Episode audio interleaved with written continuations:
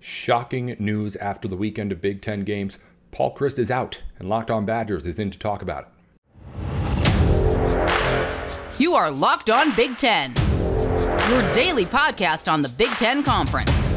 Part of the Locked On Podcast Network. Your team every day.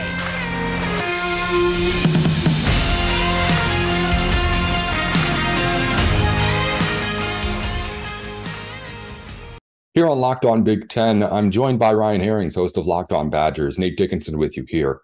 We're talking about what I thought at first was going to be just a pretty bad loss for Wisconsin over the weekend, but instead on Sunday, we got some news. Paul Chryst is out, Ryan. And I mean, I'm not following the team like you are, but I thought this was pretty weird. This is weird. Why did this happen now? How weird is this?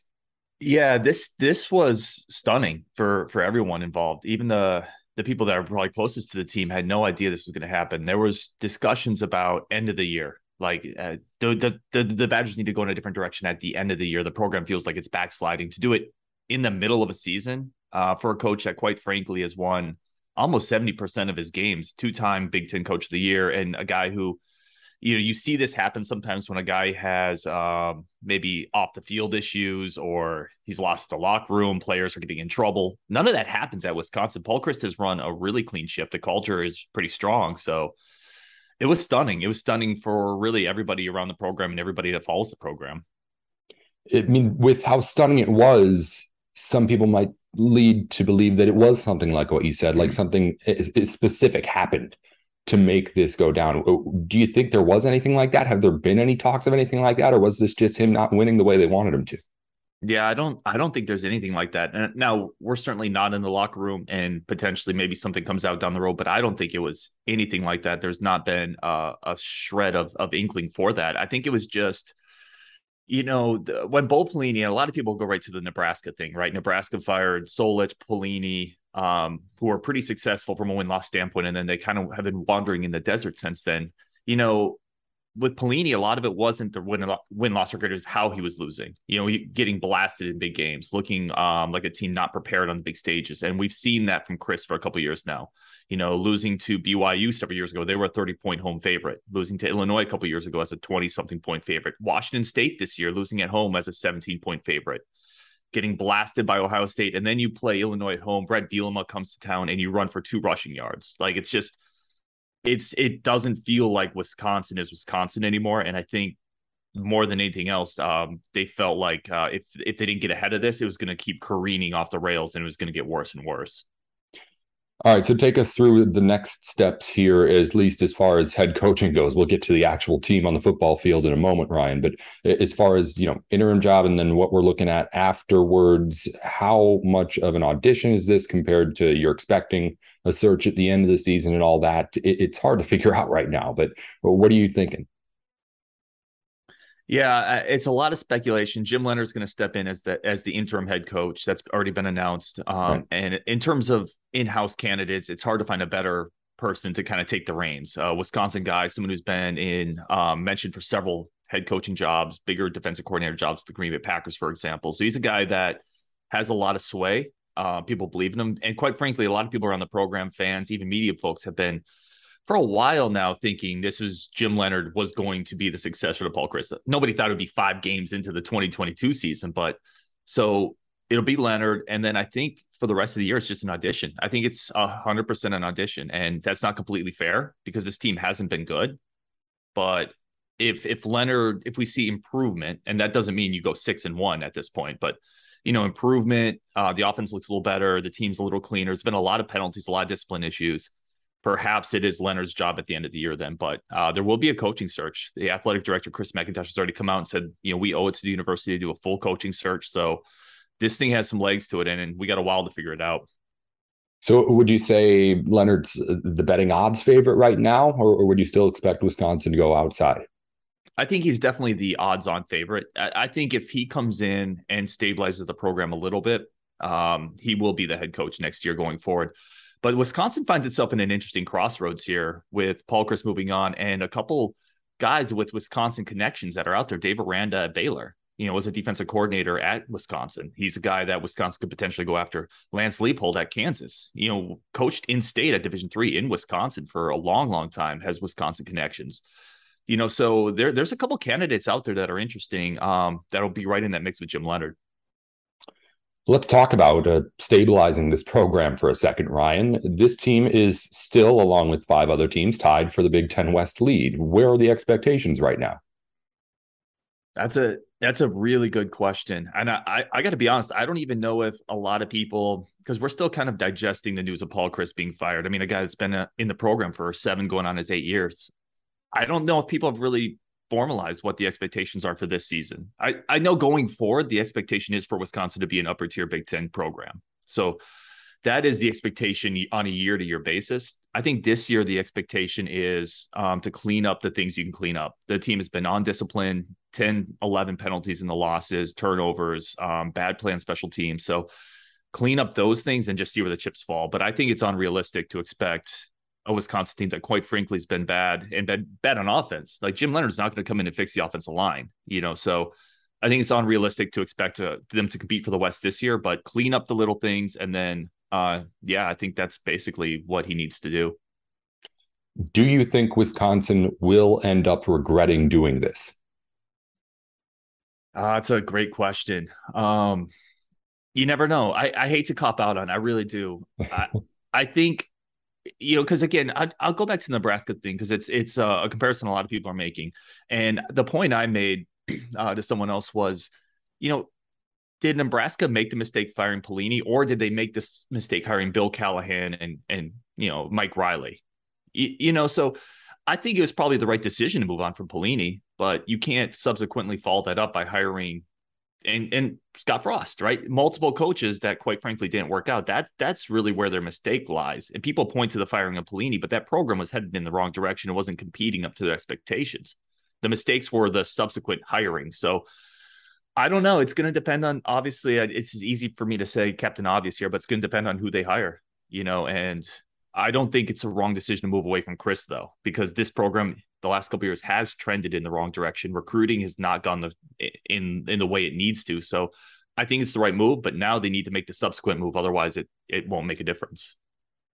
Ryan Herring's here with Locked On Badgers, helping us break down everything that happened over the past day with Paul Chryst and Wisconsin. Ryan, before we let you go, let's talk a little bit of X's and O's. On Saturday, Chase Brown ran over ran all over your defense. So what happened there? The rest of the Big Ten wants to know why was that able to go down? Yeah, you know, they started off pretty well, uh, the defense controlling Chase Brown a little bit. But I mean, first of all, credit definitely credit Chase Brown, who's who's a really good running back, you know, compact, quick, decisive. He's going to do that to a lot of defenses. But what we've seen specifically from Wisconsin this year is the defense line hasn't played up to their standards. And we thought Keanu Benton coming back, the nose tackle who could have gone to the NFL, was going to anchor that. And quite frankly, they've just been pushed around. So, you know, Wisconsin in the trenches hasn't been very good. And then it's a combination of that and, you know, Chase Brown, that Illinois running game. Bret Bielema obviously knows what he wants to do on the ground. I think it's a combination of those two things. The guy knows Badgers. If you want to know Badgers like he does, you can listen to him talk about it every single Monday through Friday on Locked On Badgers here on the Locked On Podcast Network. Thanks again, Ryan, for chatting with us here for a few minutes. We'll, of course, be talking to you soon. I really appreciate it.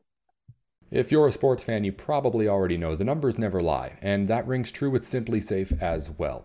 Over the last decade, more than 4 million people have switched over to SimpliSafe to protect their homes. It's where you should go if you want to make sure that 24 7 your home is under lock and key. Not only will they, of course, keep all an eye on everything that you have all the time, but they have the 24 7 tech support too, which is personally my favorite part because you can have a great security system. You can have all the different kinds of monitoring and webcams and stuff that you can make sure your home is safe with. But what if something goes out? Security is one of those things that the criminals don't take a day off. If someone wants to try and rob your house, it can happen at any time. And you want to make sure that your security system is always up and running. So if anything ever goes wrong, you just give them a call and they get it right back up as soon as possible. And that's the key because there's no point in having a good security system if it's a good security system that's broken.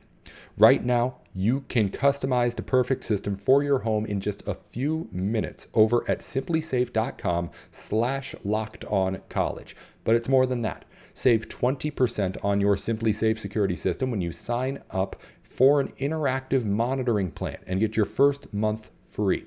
Visit simplisafe.com slash locked on college to learn more. That's no there's no safe like SimpliSafe. All right, let's talk some more Big Ten football here. Thanks again to Ryan Herrings for going over the shocking news from over the weekend in the Big Ten. Paul Chryst out at Wisconsin, and we'll see what ends up happening here with the Badgers the rest of the way, but it's kind of a mess at the moment in Madison. We'll get again to more of that as we continue along with the season. But first, of course, let's look more at these games from over the weekend and wrap things up here as we take a final look at week four. Biggest or second biggest game of the weekend, biggest becomes Wisconsin losing to Illinois if the result is Paul Chryst being gone. Second biggest Big Ten result of the weekend, Minnesota lost by 10 points at home to Purdue. This was a loss that I was surprised by. I was ready for Minnesota to run over a Purdue team that potentially could be without Aidan O'Connell. He did end up playing. But Minnesota fans will tell you, I was seeing it immediately after the game and have seen it since, that this was the Gophers losing this game more than it was Purdue winning it. The atmosphere around Minneapolis is still very much that Minnesota is pretty easily the best team in the Big Ten West. And I'm still there right with them too. I'm going to go through some stats here and talk about just what this loss means. But as far as just what Minnesota is, I still have them as the best team in that Big Ten West. And until anybody else really proves me otherwise, Purdue's obviously closest now. I'm still betting on the Gophers to take that spot to Indianapolis if I was choosing right now. Iowa seems more down than usual. Of course, you never know what's going to happen over there. Wisconsin obviously has a lot of stuff to figure out, but the teams that were going to be really good, or at least I thought had a chance to. We're talking Purdue, we're talking Nebraska. Those teams just haven't showed up yet. And Purdue, maybe they start to turn it around. I guess I put them maybe at the second spot here in the West, but Minnesota is still, at least on paper and with the talent they have, is still the best team in that side of the conference. Moving on. Uh, Tanner Morgan wasn't great. 18 of 33, three interceptions on 18 of 33 passing. That's not a typical day for him.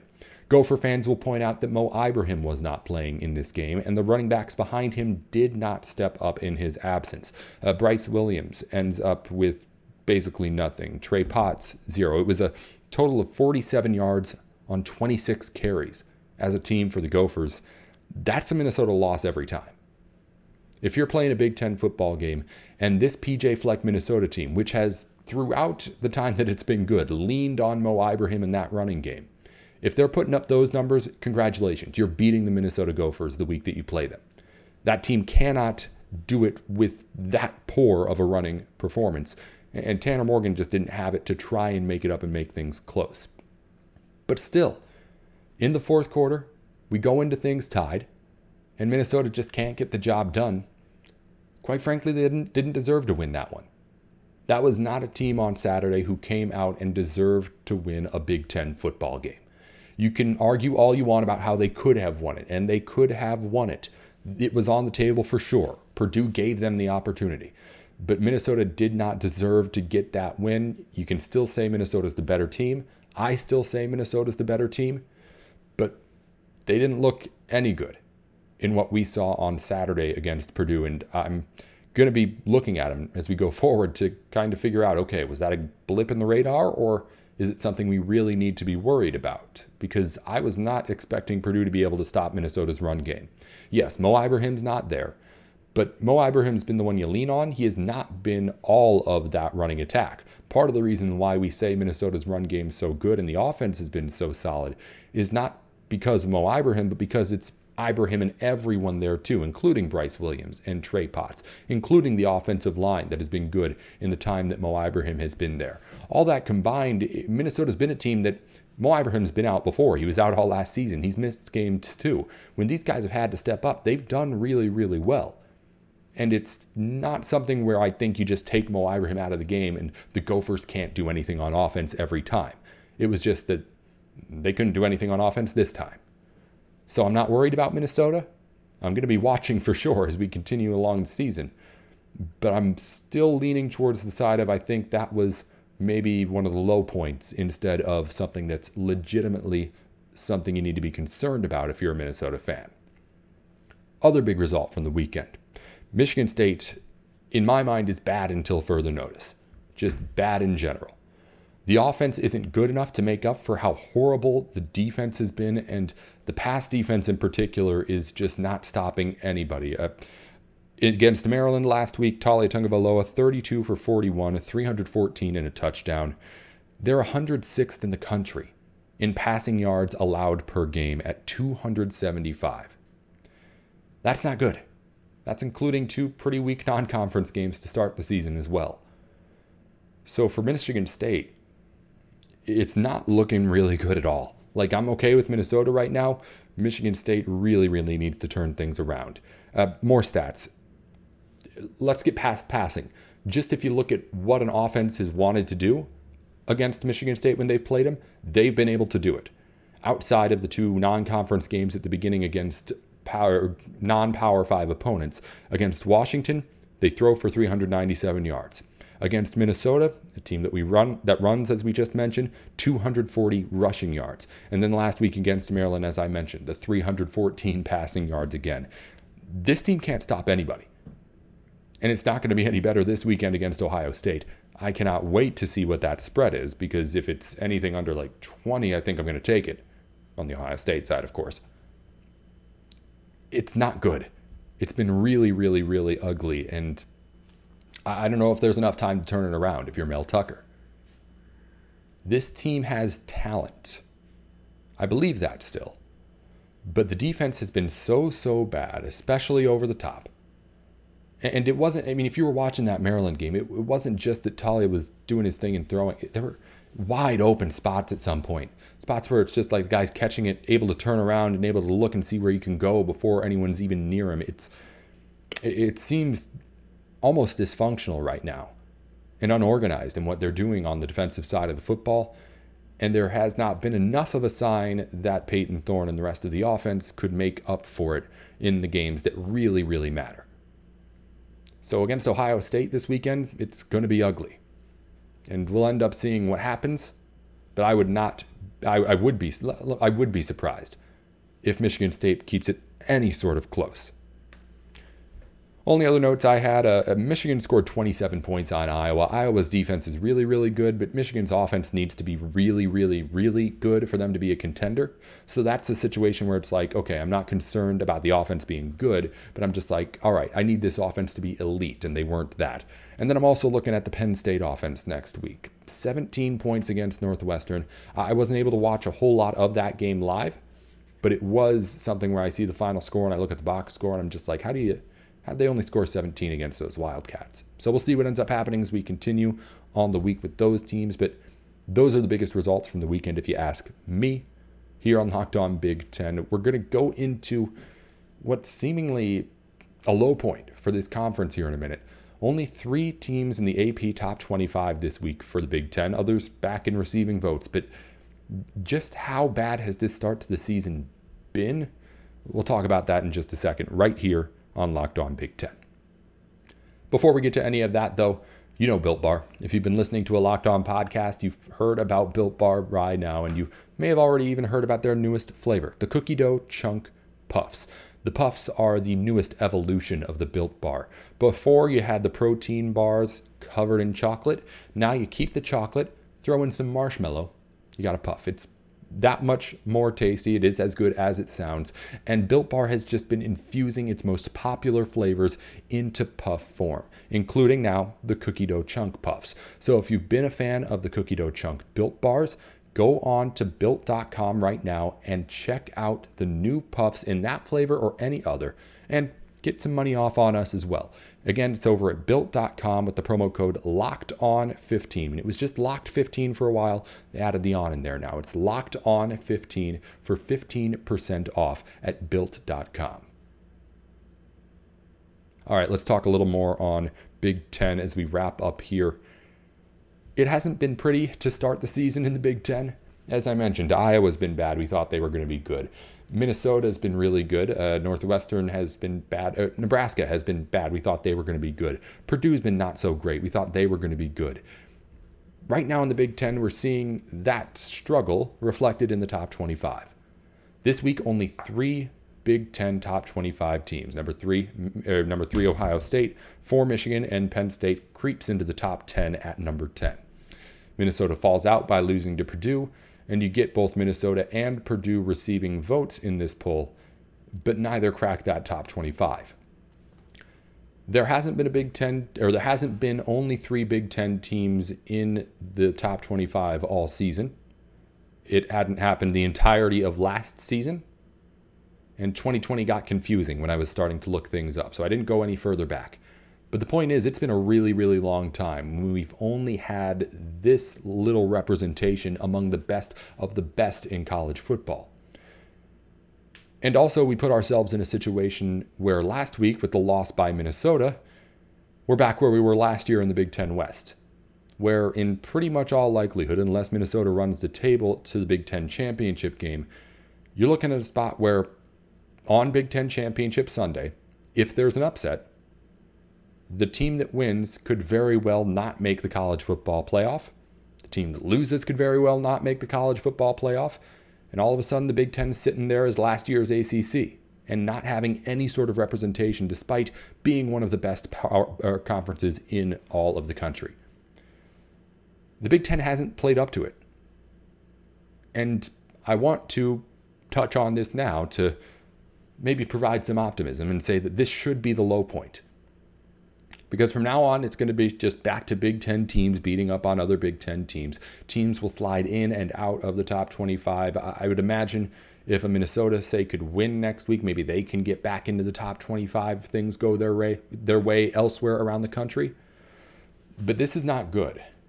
I was hoping we would not have a situation like the Michigan Iowa Big Ten championship last year, where Iowa's not going to that title game if they win it, and Michigan's not going to the playoff if they lose it the situation where the Big Ten does not get a college football playoff team is very much alive again this year. This has not been a good start to the season.